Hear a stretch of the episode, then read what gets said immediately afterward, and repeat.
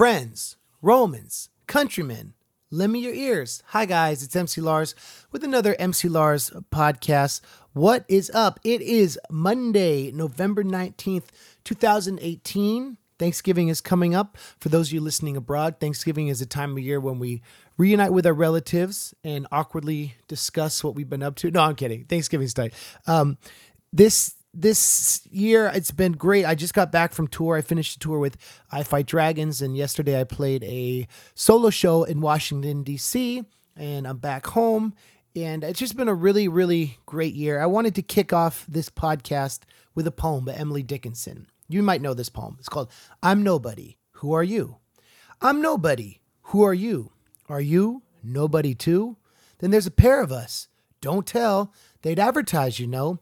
How dreary to be somebody, how public, like a frog, to tell one's name, the livelong June, to an admiring bog. And I think this poem is awesome because it kind of sums up what it feels like to be famous versus what it feels like to be content with a private life and a group of friends and people who you care about in the world and not worry about like the public conception. And you know, these days, brand awareness, brand leveraging, this and that, like, is such a hot topic, so to speak. Um, no reference to the intro music, of course. And it's all, it's a constant chase to try to, I guess you wouldn't say sell out because it's just selling, I guess. twenty years ago, you may have called it sell out, but there's a moratorium on, uh, on our attention, which Jesse Dangerously talked about how Facebook stole everyone's attention away. And the real important stuff is the human element and, you know, the person-to-person connections. That's why the podcasting, this is such a fun, cool medium, and the reaction I've been getting from everyone has been really dope. And so my point is the people you meet in this life are the ones that are important to you, and the people you meet in unexpected places are the true gems. So a few years ago, Ash Wednesday and I played this punk festival, well, kind of like a, a D I Y type festival right near Seattle, and they flew us up for that. And it was kind of cool. It was in the woods. It was like on a river. It was kind of like very hippie kind of vibe. But I saw this rapper in his band named Big O from Caldwell, Idaho. And I really was impressed by this dude's set. He was really nice. He'd emailed me earlier before about maybe doing some dates. And I talked to him after, and like his band was awesome. He was really nice. And so Mega Ran and I took him on our national tour uh, I think a year or two ago. And he brought it every night. His band was awesome. Shout out to Rob and Jeff and the whole crew. But this is my interview with Miles from Big O, and I, I started with the Emily Dickinson poem because there's a lot of audacity in wanting to be a D I Y artist. It's like this balance of feeling you ha- you have a lot to say and the technical mastery, and I really respect anyone who is a kind person, does their art, works hard to spread a message. And I wanted to talk to Miles because he embodies everything I love about like the new generation of D I Y artists. And he's just a great guy. So check out his music, Big O. We did two songs together on his album, D I Y Till I D I E, or Somebody Does It For Me. And uh, we talk about the title of this song, D I Y, Do It Yourself, Until I D I E, Do It Every Day. That's so tight. So this is my interview with Big O. Shout out to Big O. Also, of course, I want to give a shout out to the new Patreon supporters. Shout out to Doug, Max, and Christopher, and also some of the old school homies, Vernon, Brian, and my big homie, Tony, who's just mad generous on Patreon. So thank you all for your Patreon support and love. Chronicles of Narnia, like I said, it's in the mix. And ch- stay to the end of the podcast because I have a promo code that is going to give you fifty percent off all the merch on my merch store, m c lars dot net. I'm not doing a Black Friday sale, but I'm doing a fifty percent off for the podcast listeners. So you want the promo code? Either just fast forward to the end or listen, and it's a great interview with my man Miles. All right, thanks y'all for coming to see me this year. I'm done with shows until December. I'm playing a show with Living Legends and all these homies, Kosha Dills, all the homies in Los Angeles on the twenty-first with Zion I, Prof, Abstract Rude, Fat Lip from Farside, which was my first ever hip hop show. So that's dope. This is my interview with Idaho's Big O on the M C Lars podcast.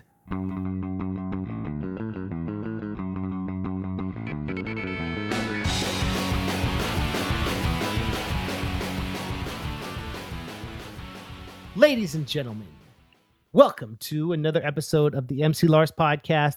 Now, this week, I've got one of my favorite people in the world. here with me at my apartment in Brooklyn, straight out of Caldwell, Idaho. What up? Big O. Hey, Lars, how are you? Oh my gosh, I can't believe you're here. Hey, I'm super excited to be doing this with you. Here's some background for the uh, for the listeners. So, it was summer of twenty sixteen. I was playing this festival called Van Fest, this D I Y festival near Seattle. I had no idea what to expect. All right, so I'm walking around. It was like on this by this beautiful river. Like you don't ever play shows that are in such a naturally beautiful place. Yeah, that place is great. And uh, everyone's like, "Yo, you gotta watch Big O. Yo, you gotta watch Big O." And honestly, there, you know, it wasn't like it wasn't like Woodstock in terms of attendance, but it was, it was like Woodstock in terms of flavor. So I was there with my now my wife Ashley. Ba- back then, she was just we were we'd started dating like we'd been dating about a year and. I watched your set and I loved it because it was edgy, it was energetic, you were funny, you were engaging, you had a great band, and it was rap, but it was also like hardcore and like punk, and it was everything that I feel like I try to do with my music, but like in a younger, fresher way. When I met you, you were like really nice. I play with a lot of bands, and if I meet the people and they're not like humble and cool, I don't really mess with them. You know what I mean? For sure, for sure. But you had emailed me before. Yeah. What are your memories of that day? So I, I remember being super stoked. It was like my, probably, I, I think it was the third time I had played Van Fest maybe. Uh, shout out to Van Wolf who puts that on. Uh, he's a killer dude. But um, we, uh, I had been like an M C Lars fan for like a hot minute since like probably like oh six ish. I think the first thing that I ever saw about your music was uh, Signing Emo. And I was just like, this is actually really funny, which then led me to look into other stuff. I was like, oh, this is actually really cool. I've never really experienced anything like this. And like, I think I found that through like an old, like before they were hot, uh, Gym Class Heroes, like link or something like that. And so uh, anyway, I heard like, whoa, M C Lars is playing this. And I'd emailed you before, like, hey, if you ever come through Idaho or the Northwest, like, let's do a couple dates or whatever. And then I was like, oh, cool. M C Lars is playing this festival. And it's like somebody I've listened to for like over ten years. That's cool. And like, I messaged Van Wolf. I was like, hey, is this like real or whatever? Cause like that name was just, just to put into perspective, that name was like almost a little bit too big for that festival. And um, so I messaged Van Wolf. He's like, yeah. And then the lineup came out a couple days later and it was just like, I was playing directly before you. I was like, whoa, that's super cool. Maybe like, Maybe maybe we'll get a little bit of time to chat. And then like, oh, previously I'd seen you at Warped Tour too, but that was like... And we met for a second at Warped Tour, right? Yeah. In absolutely. Portland? No, no, it was in Boise. Oh. And uh, the Bowling for Soup dudes were there too. And They're so, watching also. Yeah, yeah, yeah, yeah. yeah. But that was That's really tight. cool. That's right. And um, rest in peace, Warped Tour. And then I looked up during one of my songs, which is weird because I generally don't pay attention to what's going on during a set. And like you were watching my set, and I was like, oh, this is super nice of him. What a nice guy. And then I also remember Ash Wednesday was wearing this uh, uh, New York Knicks shirt. It was just like super cool and super retro. I was like, oh, these people must be really cool. And that's, that's kind so of nice. Memory. Yeah. Thank you, Miles. So after that tour, we kept in touch. And like for the first time I, I'd ever had the opportunity to like take an artist, a newer artist on the road. So we did, you were awesome to play. How many shows did we do? Like twenty or thirty? I think, I think we did twenty-eight shows in like thirty-two days, I think is what it was. Across the U S with you, me, and Mega Ran and your band. Yeah. And uh, it was quite an experience because I think, well, I don't know. That was that one of your first big U S tours? Yeah, that was my first like full U S tour. Wow. And like, I'm just going to brag to the listeners here on M C Lars for just a second. Uh, we had just played like a, a show with them at Van Fest. And um, I was like, I was talking to like my band afterwards. I was like, that is like one of the nicest people I've ever met. And I pitched to him real fast. I was like, this is my opportunity. I'm going to pitch like a business thing to him. I was like, hey, next time you guys come through, like, I would love to do like three or four dates with you, like Northwest stuff.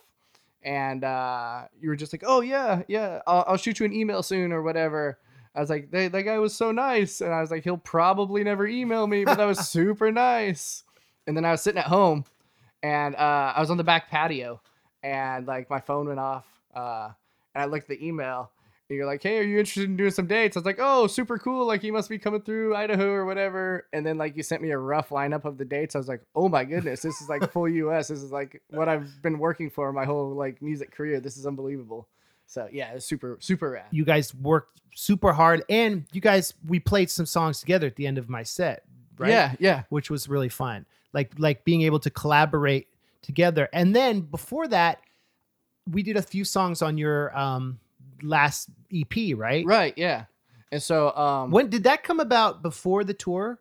Yeah, so that was re- that was supposed to be released like two months before the tour. And then stuff from my camp and my crew just really got slowed down and bogged down. And like I ended up releasing it like the day or two before we left for tour and wasn't able to push it correctly. Or but you sold like it, that. right? At, on, on the yeah, road? We sold out of it on the road, which was super cool. I think it was really important for us being a new act in a lot of these areas to have somebody with an established name, like on that E P, like, hey, which, which E P of these do you, uh, do you prefer that I buy? Or which one would you like recommend? I'm just like, well, this one has an M C Lars track on it. And it was just like, you didn't even have to say anything. It was just like taking money.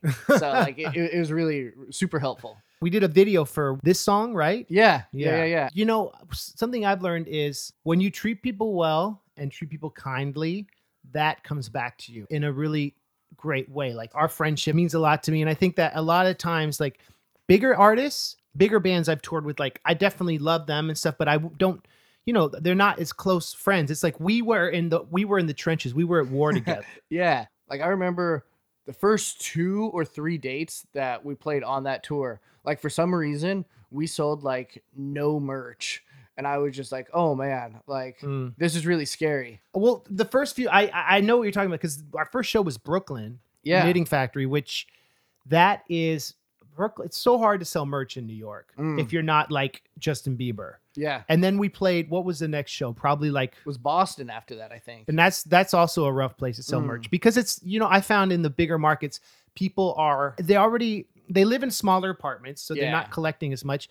And they're so used to music coming in mm. versus like Denver's a city where merch is always good. Okay. You know yeah. what I mean? Like smaller cities are still big. Interesting. So it's, it can be, I know I've had that experience too, where you start at a tour and then I found when you don't worry about it as much, so oftentimes people pick up on that and they're more excited to buy the merch. Like if you're like trying to push it and people can tell that you're stressed out, but you were always very friendly. You're good at engaging people mm. at the merch booth.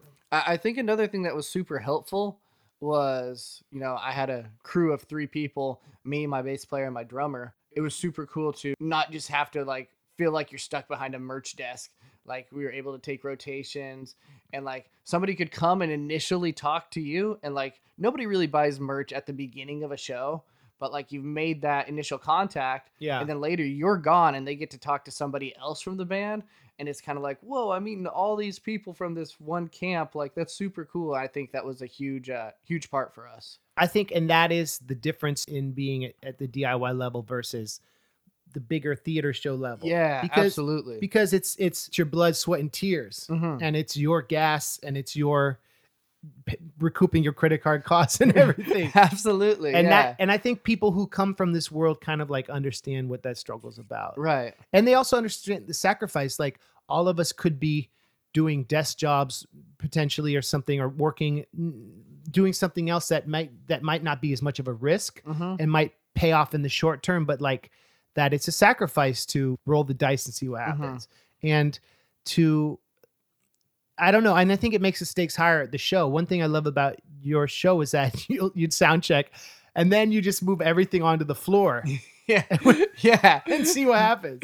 Yeah. Um, Yeah, that was, that was kind of you like a play on the floor kind of tactic. Like, I don't know, because I really believe that like music is equal with people. And I think so many people that like have never been in a band or anything, they're like, whoa, look at these people on the stage. They're so much cooler than me. Yeah. And it's just like, shut up. Anybody can do what I'm doing. Like, I am not special at all. Like, I want you to know that like I'm part of the people, part like It's not like, hey, I'm on this stage afterward, I'm going backstage and straight to the van and don't want to talk to anybody.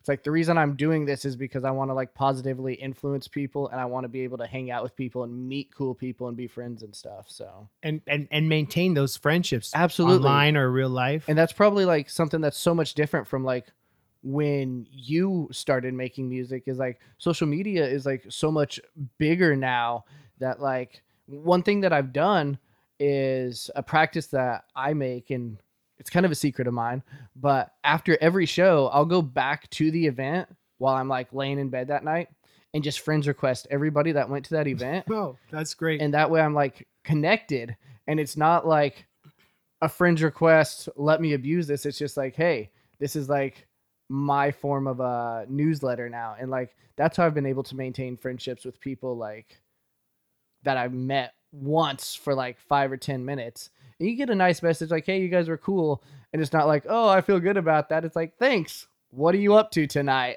And like, that's, that's how you amazing. Build friendships, you know, and and investing in it. So it's not just like analytics and social media metrics. Yeah. Cause people, people can tell when you're like just about money, and people can tell whenever it's like, oh, this person is like nice, you know. It's it's very interesting. There's a quote, a Jello Biafra quote I, I put I try to put in every one of my records. It's from his No More Cocoons liner notes, his hmm. spoken word album, and I said he said, anyone could have made this record, now go do your own. That's really cool. And I try to put every album I've ever put, I quote I put that quote of his. That's awesome. And I think that's the whole thing of punk. I mean, not to be too cliche, but like that that the boundary between the audience and the stage is like a is a invented thing. Yeah, absolutely. And it's really, it's really like the hegemony of capitalism and like big business has worked to make that boundary very, very strong so that people won't feel empowered to make uh, their own music. Absolutely. Yeah. It's, it's very interesting.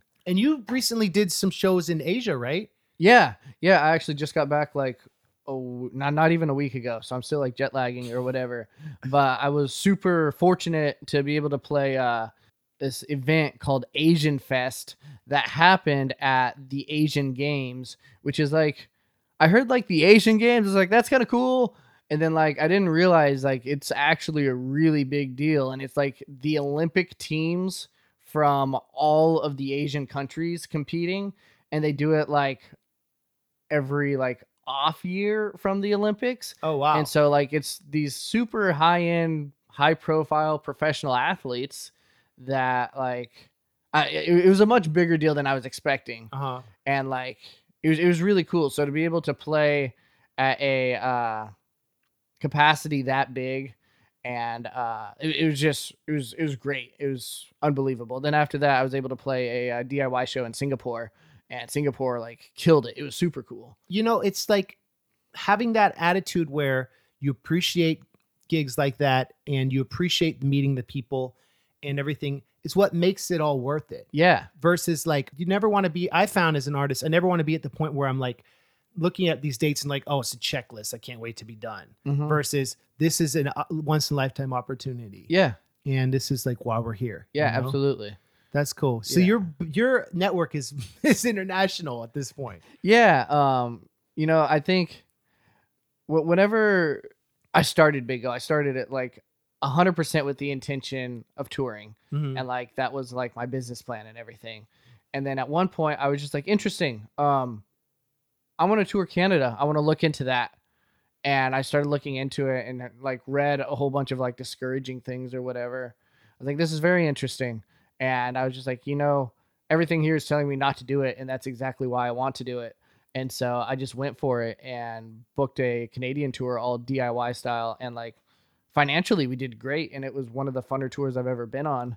And like, how long were you uh, on the road up there? Uh we just did, I don't remember if it was ten or twelve dates. It was the western half of Canada, so we went up like through Montana and did That's like awesome. Edmonton and Calgary Calgary wow. And then hopped over and did like some uh like four or five different B C dates. And then like what was really weird was we played, because there's not a lot of major cities up there. Right. And so we played a lot of these small towns, and like they treated us super good. Yeah. It was really, really, really cool. I think there's Canada, like the, there's a lot of respect for the arts up there, and I think a lot yeah. of respect for D I Y music. Yeah, and um, it's just it's also just so beautiful. Uh-huh. We went there for our honeymoon to um, we were staying near Calgary in um in Banff probably. Yeah, huh? Banff we, is rad. Yeah, we we stayed near Banff in a town called Golden. Okay, and we we went and hiked this thing called the Burgess Shale, which is like a fossil site. Oh, that's cool. In the Rockies, and I'd never been up there, but like I'm, I was like, okay,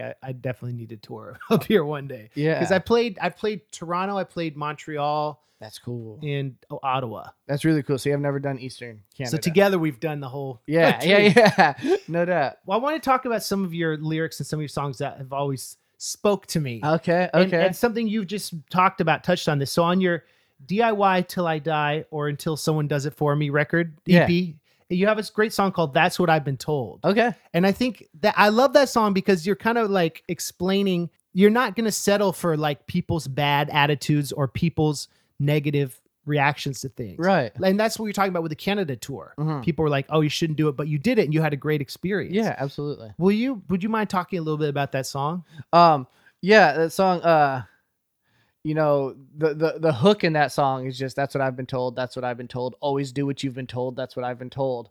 And uh, you know, I think we live in this society that is just like very much so like graduate high school, go to college, graduate college. Get a career job, get a partner, uh, have kids if that's in the cards for you, uh, retire and set, you know, your kids or your grandkids up to do the same thing as you. And it's just like this, like revolving, like the American dream or whatever. And, uh, I really actually what kind of caused me to look into that was an old, uh, August Burns Red song. Mm. And, uh, I was just like, this is very interesting. And so, um, yeah, I've always just been like, I'm a firm believer that like God created the world and like the reason it was created was for people to enjoy it. I was just like, I have this entire world to enjoy it, and that's like my plan to do it. And that's not going to happen if I'm working forty hours a week, eight to five behind a desk or whatever. Like, and so I just kind of did things uniquely and differently. And anyway, long story, uh, right out of high school, I knew college wasn't for me. Uh, because I come from a family that wasn't able to like afford to put me through college. And I certainly wasn't about to go into a whole bunch of debt for it. And so I got a, like a professional job delivering mail at the post office. Oh, wow. And it's like a good government job yeah. that like paid way too much for a dumb kid who was eighteen. And, um, you know, I did that for three years and, uh, that's when I was just like, this is very interesting. And so I donated six months of my time. I told my boss, like, hey, I have this opportunity. I'm going to go to Congo, Africa for six months. You can either fire me or keep my job for me. And he's like, yeah, you're a really good worker. We'll keep your job. And so I went to Congo and just like, that was my way of like giving back. I lived in some orphanages and just like helped out in some community stuff. And uh, it was super cool. I came back and that that's whenever like it just bit me like, hey, you don't want to do this for the rest of your life. Mm. And so I like saved more money, worked another year, quit the post office. And I haven't had like a real job since then. Because your business, Big O, it's been profitable, right? For the most part. You know, it's, it's been okay. There's definitely uh, times that like I've had to stop and get side gigs. Yeah. Uh, which like, I think a side gig is a real thing for most D I Y musicians. Um, twenty, twenty seventeen was the first year that like music paid all of my bills and I was like kind of busy and wasn't able to have like a side job. And so yeah. like it was, it was literally just like pay bills and that's it. It wasn't like pay bills and put money into a four oh one k or anything stupid like that. Yeah. But, uh, there's some crazy stuff happened. And like, we went through two major like tour van breakdowns and then we got robbed. Yeah. And like, I ended up maxing out like three credit cards and I was just like, this is crazy. And like, we've been pushing so hard. And so we kind of just took a, a, a break or a stop. And, uh, you know, I got, I've been driving Uber for the past few months. Oh, wow. Uh, trying to, uh, get out of debt. And it's, it's, it's looking like hopefully by January, I will be debt free again and kind of geared up, ready to go. And it's, it's been a really nice break because it was, I don't know. It was, it was it was interesting always being on the go and kind of always feeling like, you know, you're one step closer to being closer to success, but never being there, like kind of like a constant failure type of mind state. And so to uh, take a break from that and sit back and look things over, maybe like revamp some business structure, uh, go over some ideas, and then to write some just fresh material yeah. has been, has been killer. And so like, it sucked. I wish I could have been on the road this whole time, but it's been great to be able to, um, just take a break and kind of like rejuvenize my spirit, I guess. And I think that that is, you hit on something interesting, that a lot of D I Y artists get to the point where it is self-sustaining. You might not have that time to create new music yeah. or, or to be like a spiritual person and think about, why do I do this? I know for me, like after I made my first record, well, my first official album, The Graduate, I was out mm-hmm. on the road so much, and it took me so much longer to make my second album than mm-hmm. I needed. And I think that like fans appreciate when you take time away, but I was, you know, trying to pay the bills and like yeah. debts, and it was, uh, it was kind of exhausting. And, but, but I think it's like things work out, and having a, having side jobs can give you other ideas for songs. Yeah. Right? Yeah. And that's, that's kind of how, uh, That's What I've Been Told came, came about is, um, I knew I wasn't financially set up for a full U S tour, and I could have made it, but like, I'm super, I try to be responsible financially. So I was like, I yeah. want to have a little bit of money put aside in case something crazy, like I don't sell merch, happens. Mm. And so, um, before, as soon as I found out, as soon as you invited me on the on the road for that tour, um, I went and got a job installing uh, garage doors. And so that I, I wrote the hook and like the first verse on the way to work one morning at like five a.m. Just like, you know, realizing like I trade a third of my day, you know, to work, and that's like a third of my life that I'm missing. Like that's yeah. insane to me, just to like make this money. And like I hated that job, and my boss was a jerk, and like. It was just mm. like, I, I wrote that song, like, that's what I've been told, like, go to work, uh, you know, live this American dream. It's one of your more narrative songs, because you start the day out waking up and talking about, God, I don't want to go go to work right yeah, now. Right? Yeah, yeah, because it's not like wake up, refresh, like, what do I got to do today? It's like, I totally have to, like, like go pay the master right now, you know? Yeah. And, like, it, it was crazy. And that, but that, you were fixing garage doors, and that opened doors for you in your career. yeah, yeah. You could then do the tour. Yeah, and, absolutely. And um, I think something else that we have, we've bonded about that I'll just bring up here. Like, I don't talk about this a lot, but you and I are both Christians. Yeah, absolutely. And you and I are both sober. Yeah. And I think like in a way that makes, well, I don't know. It's a big, I don't, you know, really ever talk about this, but it makes me have faith that things will work out. Yeah. Even when things get rough. And I don't know, something we, we I think we bonded on a lot. Uh-huh. Absolutely. And I think as soon as you take like, for me, for me, at least, as soon as you take religion aside from like a spiritual side or like a relationship with, uh, with God, like it's, it's something that is so real and so different. Uh, I had and have big issues with, uh, religion, and like to kind of step that all aside and be like, you know, I believe God loves me, and that, you know, he's going to help me work through things. Uh, I think, you know, that's, that's, that's the coolest thing. Yeah. Like the church itself generally isn't going to do that for you.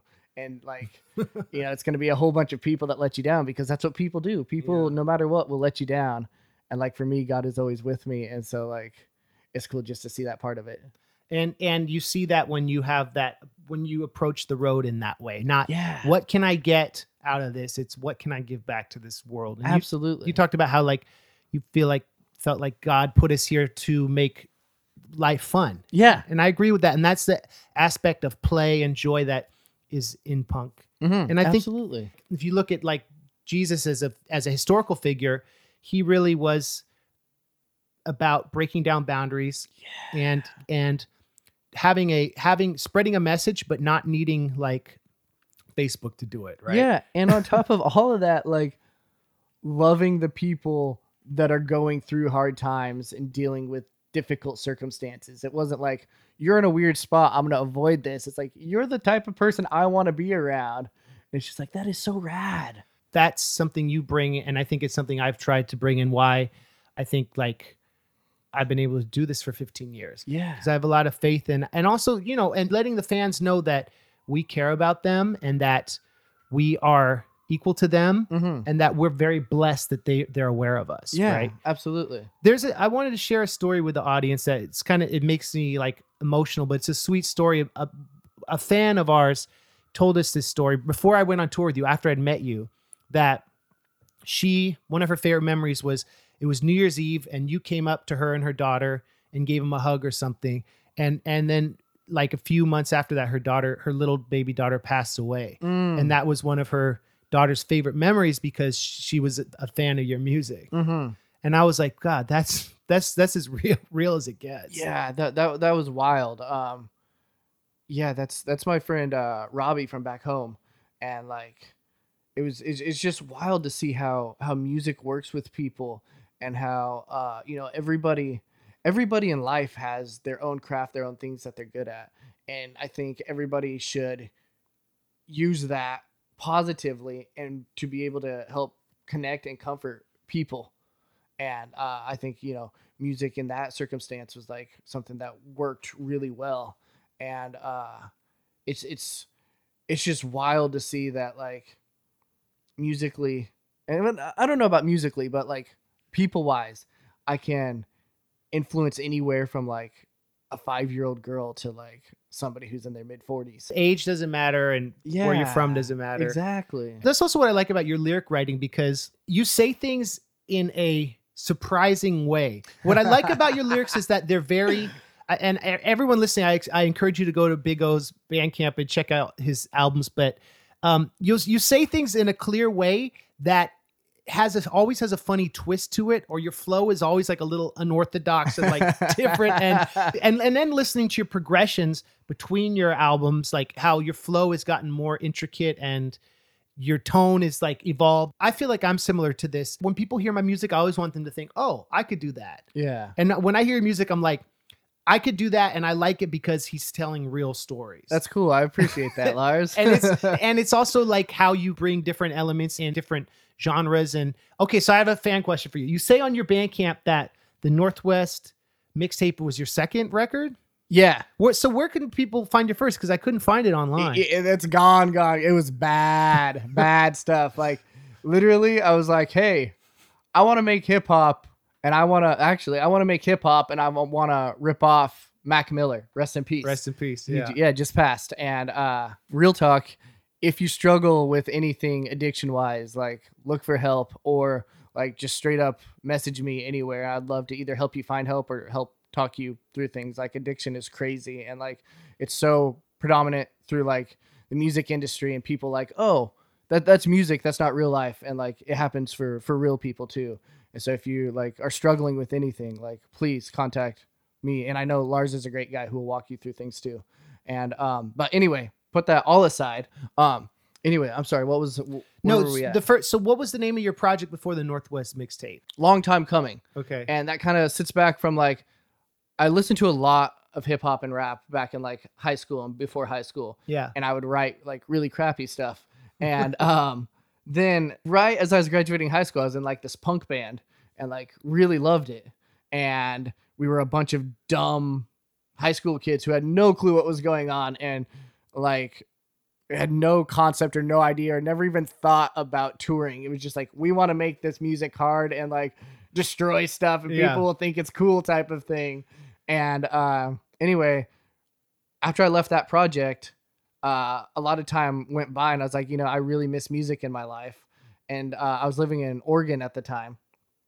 And I met this guy at a local show who was just like, hey, like I have a, uh, a home studio, you know, just, just through chatting. I was like, oh, weird. I've been wanting to like mess around with hip hop. And so I went to his house after the uh, show that night. And like, we just put together, like produced, composed and recorded an entire song. Wow. And like, it was wild. And, uh, had you written the lyrics or you wrote them? No, I wrote them there. That's awesome. And, uh, I was like, okay, this is cool. Let's go with this. So we did like three or four more tracks, put them together, called them like an E P or whatever. And, uh, that's how I kind of got my start into Big O. And that was kind of how I got my start into touring. Cause I toured a few of those songs right away.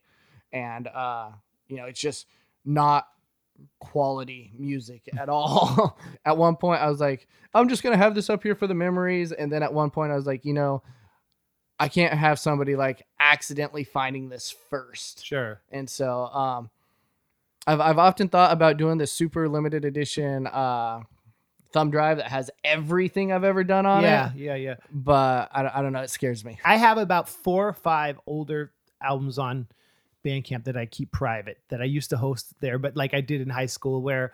Yeah, like it's a learning curve. And I think it's smart to try to put your best foot forward. Mm. But you got to start somewhere. People always, yeah. w- when young people ask me, like, what advice do you have? I say, well, just write and record a lot. Yeah, you have to do it. That's the only way you're going to get better. Because everyone sucks when they start. Yeah, and absolutely. I, I, we all do stuff that still sucks sometimes. But like, that's how you get the gold. Mm-hmm. That's what's great about the internet is that you can put things out and test the waters. Yeah. So is the version of Nothing Is the Same on the E P different from the single? No, not at all. That's the was, same same song. I was super excited about that at first because I was like, oh, this is where I've always wanted to be musically.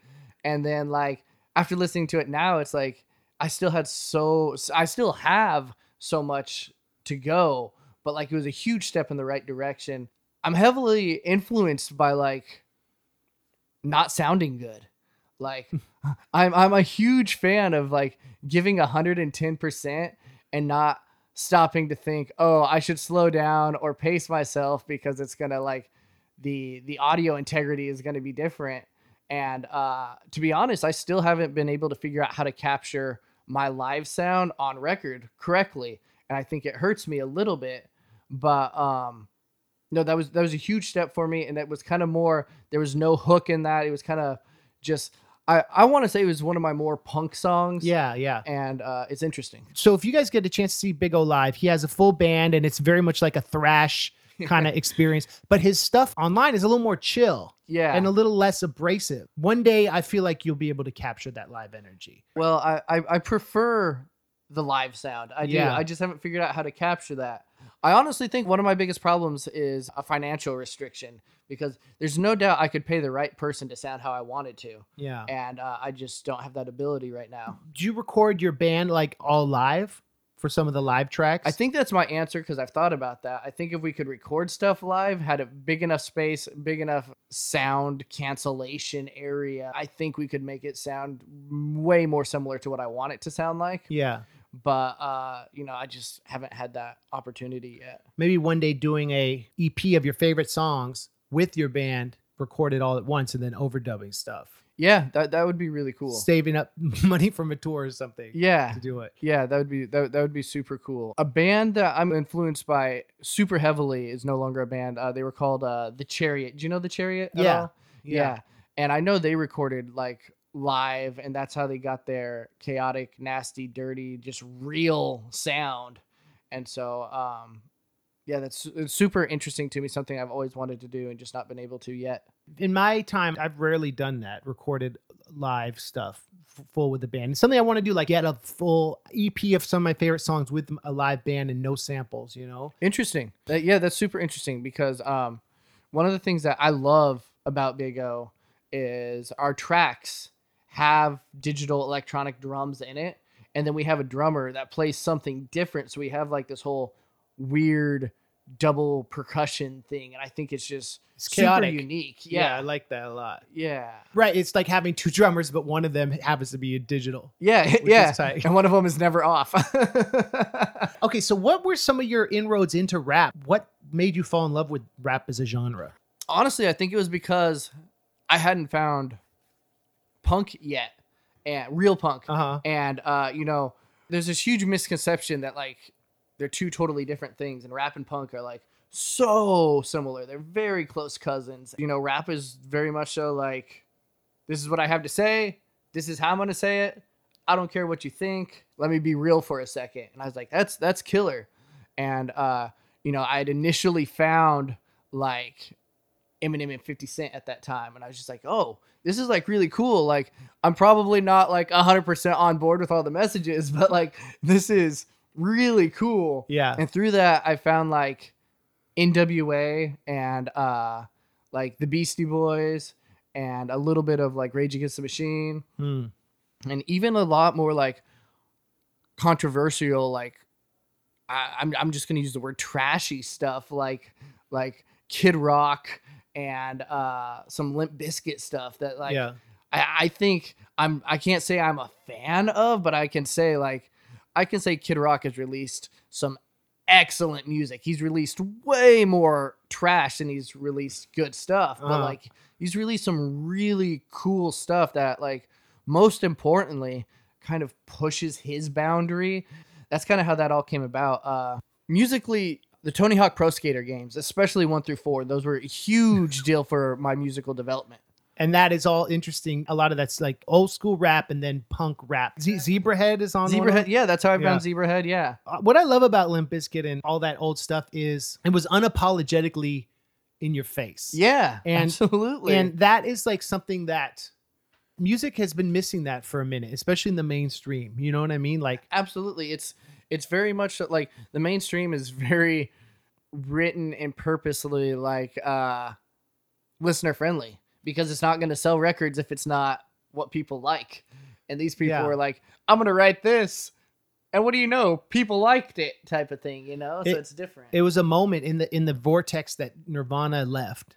There wasn't anything that that yeah. fresh after in those years. Yeah, out. absolutely. Absolutely. You know, it's just been very interesting watching people build and grow on that. And then, like, you have what, like, a lot of people consider, like, a musical dead or a musical low or lull or whatever you want to, whatever you want to say. And like, the reality is that's just like what you're able to see. If you dig a little bit, you're able to find like, whoa, all this real stuff is still like available. Yeah. It's just not being broadcast to the masses. It lives on underground. Yeah, and absolutely. It lives at weird festivals in the, near Seattle. And it lives like in small venues. And what's even more weird to me about that is like, you know, there's a huge difference between underground and under-established. Like, I, I, I hear a lot of local bands that are just like, oh, yeah, we're this underground punk band or whatever. It's just like, no, you just haven't done any work to be, like, known. Like, I can sit here and name, like, several successful bands that, like, the mainstream music listener had never heard of because... like they're successful and they're underground, like they're they're established, but like they're not under-established, you know? That's a really good distinction. You can't use underground, and same with punk, and same with like nerdcore as a term. You can't use that as a, as an excuse to be lazy. Yeah, don't don't be lazy. Embrace the embrace those terms, but don't let them make you lazy. Absolutely, man, that's wild. or or punk, any with punk, like learn how to play other genres, but like that will help you excel at that one thing. I yeah. Guess. I wanted to talk about two things. The first is I want to ask you about what advice you have for young musicians. And the second is what's happened, what you're working on and what's we can expect from you this year or next year. Or cool. Moving forward. My, my first bit of advice that I would give people is the exact advice that M C Lars gave me. And that's just to be nice to people. Um, and I'll tell you in my personal life, like one way that paid off was we played this show in Atlanta, Georgia together. That was in a really small venue, and it was like a really cool show. Yeah. But like, weren't people like smoking in there? Yeah, yeah. There's people smoking inside. Yeah. It blew my mind. I yeah. never like, yeah, that was wild. Yeah. I remember that show. That was a yeah. good show. And um, I met a manager of this famous YouTube guy there that night. And I was just like, this guy is like kind of weird, but like definitely not like mean or rude or different toward him. You know, he's a person, he deserves respect. And like, as a result of that, I saw that Froggy Fresh was touring later. So I just emailed like the email on Froggy Fresh's website, like Froggy Fresh Management at Gmail or whatever it was. I don't remember what it was.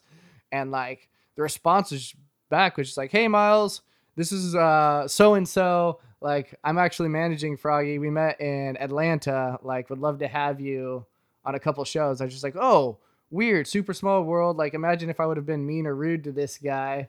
And like it came back and we did four dates with Froggy, and like they were just sellout shows and just like unbelievably cool experience. And so like that's all just strictly from being nice. It has nothing to be with like being good or cool. Like it's just being nice, being friendly without wanting something from it. Yeah, that, absolutely. That is what people appreciate. My second piece of advice is like just work hard. Like I cannot use the amount of words to describe like the amount of sacrifices that I have made personally. And it's like, you know, w- work hard at your craft, work hard at your music, do what you love. But there's so much more than music to music. Mm, and like, wow. Don't be scared to sacrifice. Don't be scared to try new things. It's so much work for somebody who's just like, hey, I am a talented guitar player, or I am a talented rapper, or I am a talented poet. Uh, I can do this. It's like, no, you're wrong. If you want to spend the money and hire somebody to do all the work for you, like, yeah, you could probably do that. But if you don't have that large bank account behind you, mm. like, you're going to have to work hard. Like, playing a couple local shows, like, that is a huge success for your first step. But, you know, pushing it farther is going to create so much more, like, work for you. It's a huge learning curve from being locally known a little bit to having online presence and touring nationally, yeah. internationally. I, th- right? I think my, I think my second tour, I think it took me like four and a half months to book like ten dates that you did. You booked yourself. Yeah. And lost money on, like, yeah. if you look at like the amount of work, the amount of money put in, and like the payoff, and like, what's wild is like, I wouldn't have it any other way. I learned so much from that. And like, I can sit back and look like the times that I invested money, I lost money, and then like I broke even one time. I was like, whoa, this is oh so cool. And then like I remember one time I was like, whoa, like I also didn't really work the last couple months, and like mm-hmm. it's like I made a little, like it's it's it's wild. So yeah, it's it pays off. Like, it doesn't always pay off, but it pays off. Uh, like I, I don't know what the word is. Like, well, that's kind of the tongue-in-cheek title of your last E P, right? Yeah, yeah, absolutely. Do it like, yourself, or at least until someone does it for you. Yeah, and D- like was D I Y Till I Die. Yeah, D I Y Till I Die, or until someone else does it for me. Yeah, and like the reality is like the D I Y is obviously like, well, what's that fancy word for like? D I Y like means something? Is that like not an acrostic, but uh, oh, like abbreviations, I guess. Yeah, but, yeah, yeah. Like D I Y is obviously like do it yourself. Yeah. But like there's periods after the letters on the word die, D I E too. And like the D I E stands for do it every day. And it's not like, hey, I feel like being a rapper today and tomorrow I'm going to do something different. Like do, do it every day. Like it's got to be a habit. It's a lifestyle. If you want it to be something that's like going to happen, like it's got to be real to you. And like, it's never going to be real to anybody else until it's real to you. That's great. And point. So that's like the hook of your song, right? Do it every yeah, day. Yeah. Do it every day. So it's, it's yeah. And then until someone else does it for you, that's just like, I, I haven't been to a spot in my career yet where somebody's like, hey, like, let me do all this hard work for you. And then you can give me a little bit of like the, like the, the income from it. Like, that's just hasn't happened to me yet. So I'm still doing it. Like, I would love to be able to tour full time and not be a full time booker, you know, like it's yeah. wild. And so, um, that, that's just part of that for me. So that's, that's the advice part. Work hard. Don't be afraid to sacrifice. Side note, where does Big O come from as a name for the listeners? Cause your real name is Miles. Back in the day, whenever I had a flip phone, because I'm old enough to have a flip phone. Um, we texted on T nine and my name is Miles. It's M Y L E S. And T nine was like, it like predicted the words you were texting according to the numbers you were pushing. Right. Yeah. And, uh, Miles, M Y L E S, is unique enough that it wouldn't come up in T nine and it would auto correct to the word owler, which also is not a word, but it chose like a fake word over my name. And so I'd lived with that my entire life and like, it was no big deal. And then one of my best friends, Jeff, who is actually the guy who plays drums for me, uh, he got his first cell phone uh, a couple years after I did because he's a couple years younger than me. Yeah. And he texted me, he's all, hey, Owler.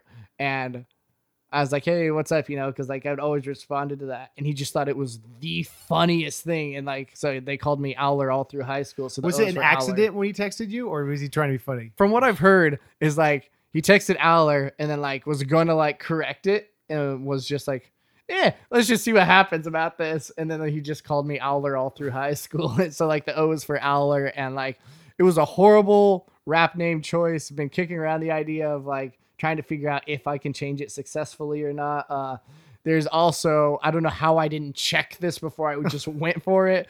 There's this fairly established, like, uh, I think he's from like the Dominican Republic, rapper named Big O that people find before they find me online. But your stuff is, I found on Spotify, your stuff is the highest play, more played than him, right? Uh, if it, it is. is, that's fairly new. That's cool. Yeah. But so you just need to out every stream him. Yeah. Every time I release something, like it releases to his Spotify. Uh, and then I have to go and be like, wrong, try again. And then they're like, oh, sorry, here we go. And so like, maybe that's part of like, I may just be getting plays from his viewership. I don't know. But that, that was a horrible choice. And then on top of that, anytime you do any sort of an interview, everybody's just like, what's the big O stand for? Something sexual? And I'm just like, oh, that's really funny. I've never heard that before. Like, no, it stands for cell phone texting. Like, it's pretty good. Yeah. So it's a horrible name choice, but, uh, you know, it's who I am. But it's memorable. Yeah. Yeah. Yeah. yeah. And uh, making making bad choices and funny memories is like part of life. What can we expect from you in the future? We've got a couple new tracks that are going to be coming out real soon. Um, one of them is completely finished. The other one is in uh, mastering right now. Uh, that's another big step for me. I've always just done super crappy mixing with no mastering. And, uh, you know, this is the first time I've invested into mastering, and I think it's paying off. Um, went through a different guy to record, and I'm very stoked about how things are sounding that way. Um, And so we got new, a couple new tracks coming out. Um, we're going to release them both with music videos, which is also uh, kind of a bigger step for me. And uh, the visual game is just so important right now. Um, one of the music videos is almost done. And the other one, uh, I've been away from home for a month. The other one, we're going to start filming as soon as I get home. And, uh, you know, I'm not quite sure how I'm going to go about releasing them yet. I want to release them like fairly close to each other in time and just kind of hopefully build a small swell or a small wave to ride for a little bit, because then the reviews and the press will come in on it. I'm going to be playing some uh, out-of-town shows coming up. One of them's going to be in Idaho Falls. Uh, shout out Riot Guy Productions and Johnny over there, the best promoter in Idaho. Uh, stoked to be playing that. And um, yeah, new music coming soon. Like I said, it's been a hot minute. Took a little bit of time away from social media. Uh, Doesn't mean that we quit. We've been working hard the whole time, being able to play international shows in that time, writing new music, recording. It's all super exciting for me, and to just kind of be like not stressing out about things and enjoying and relaxing life and like having a good life. So that's how you make the best music. Yeah. Yeah, for sure. Didn't Evel Knievel jump over Snake River? Yeah. And isn't that, is that near Idaho Falls? It's in Twin Falls, which is actually directly between Boise and Idaho Falls. Okay. And so there's a place called Twin Falls, and he jumped. Well, tried to. He failed. Oh. Yeah. Did he fall in the gorge? Yeah, but he had a parachute. So and oh he wasn't gosh. jumping. He wasn't jumping it on a motorcycle either. It was some weird jet car mini airplane that they made that launched like straight up. Oh. And then I don't know if it malfunctioned or he got scared and pulled the chute or what. It, it was just a giant disaster. But yeah, Evel Knievel's rad. The reason I brought that up is because I see you as a stuntman, Miles. Taking the leap. That's awesome. But you don't you don't wear you don't have time for a parachute. of, of course not, you know. And like it's kind of funny, just I'm, I'm gonna tell like j- just a little bit more here. Like that that statement is funny because I'm at I'm the correct age that like my heroes growing up were like, I shouldn't say heroes. That's a really bad word. But like the people I really enjoyed growing up was that whole Jackass crew in those movies and like the T V show and just like the wild stuff that they did. And like, we did a bunch of stupid stuff like that. Like we filmed our own stupid stunts, like in high school and junior high, and that was cool or whatever. But like, it really, really transferred into music to where like, this is wild. This is crazy. This is a stupid thing to do, and I'm gonna try it. And like, it's it's very very similar. So like, the stuntman thing kind of made me smile. I appreciate that, Lars. You don't achieve anything if you don't take risks. So yeah, yeah, yeah. Good call. big o music dot bandcamp dot com for uh, music and merch. I also have a website that is uh, i am big o dot com. Our collaboration is the first thing up on here. Yeah, absolutely. Um, yeah. So go to uh, w w w dot i am big o dot com. Uh, check out that music video Lars was talking about. Check out the couple songs we did together.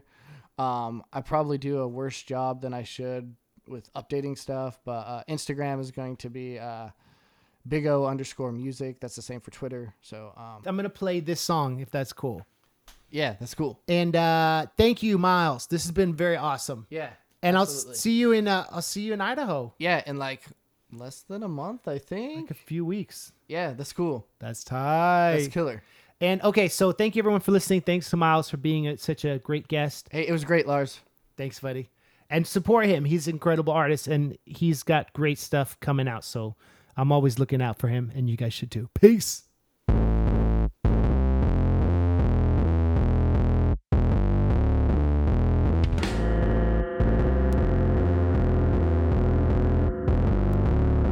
I got a chip on my shoulder, but I've been getting much bolder. I've got words coming out the way I wanna say with no delay. I portray what's on my mind today. Black and white, there ain't no gray. No confusion, I'm straight shooting. Working hard is what I'm doing. Can I have your attention, please? Don't ever tell me that I can't do it. I'ma get to work and then I'll prove it. I'm tired of everyone doubting me. I'ma do what I need to do to be me. I've been working my tail off for four years. I've been doing what I can to get me here. Don't tell me that I don't belong right here. Do you see these eyes? I know no fear. I work real hard, I did my time. It's D I Y until I die. Do it every day. Do it every day. D I Y until I die. Independent, open eye, clear vision, on a mission. What I do is my decision. Do it every day.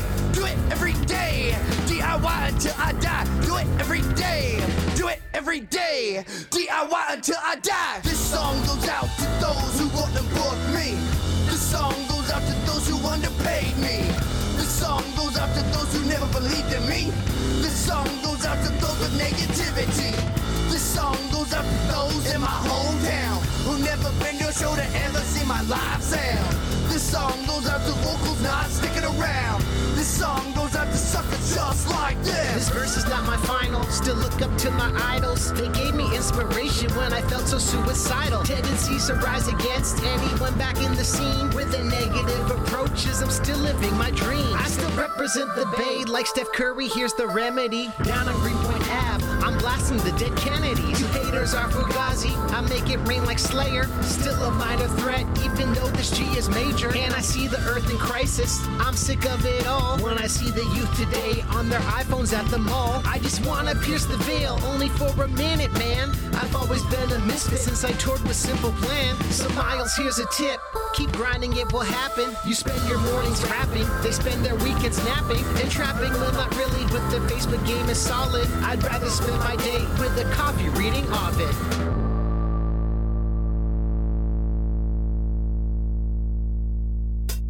Hard work pays, that's what they always told me. And now I pay the suckers who owe me, trying to get a hold of me.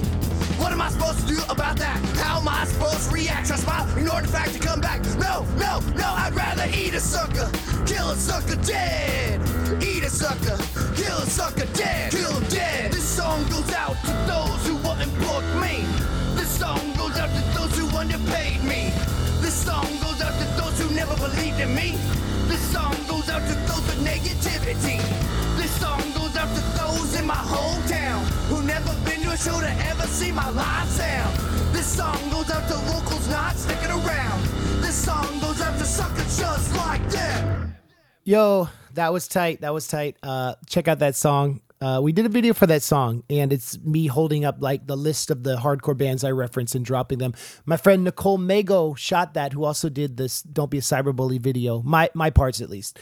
Um, the promo code is podcast. Surprise! If you go to m c lars dot net and fill your basket with that flavor of merch, just put that in the end podcast, and you'll get fifty percent off, which is pretty good. There's a lot of good stuff there, and some shirts. Actually, all those shirts I'm not reprinting except like the classic Uh, Run D M C shout out parody logo, which is, you know, one of my original designs. All the rest, though, it's the final run. So check that out.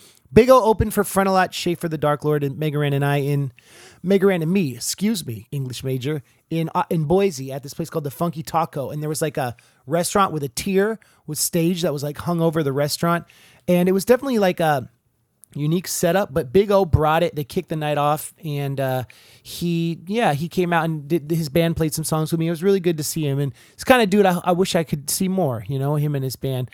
But uh, we're homies for life, and that's the cool thing about the music business and media and this interconnected world. And all of you listening, we're all really having a similar experience. We just aren't in the same place, but we can remind each other that life is good. Speaking of life being good, yo.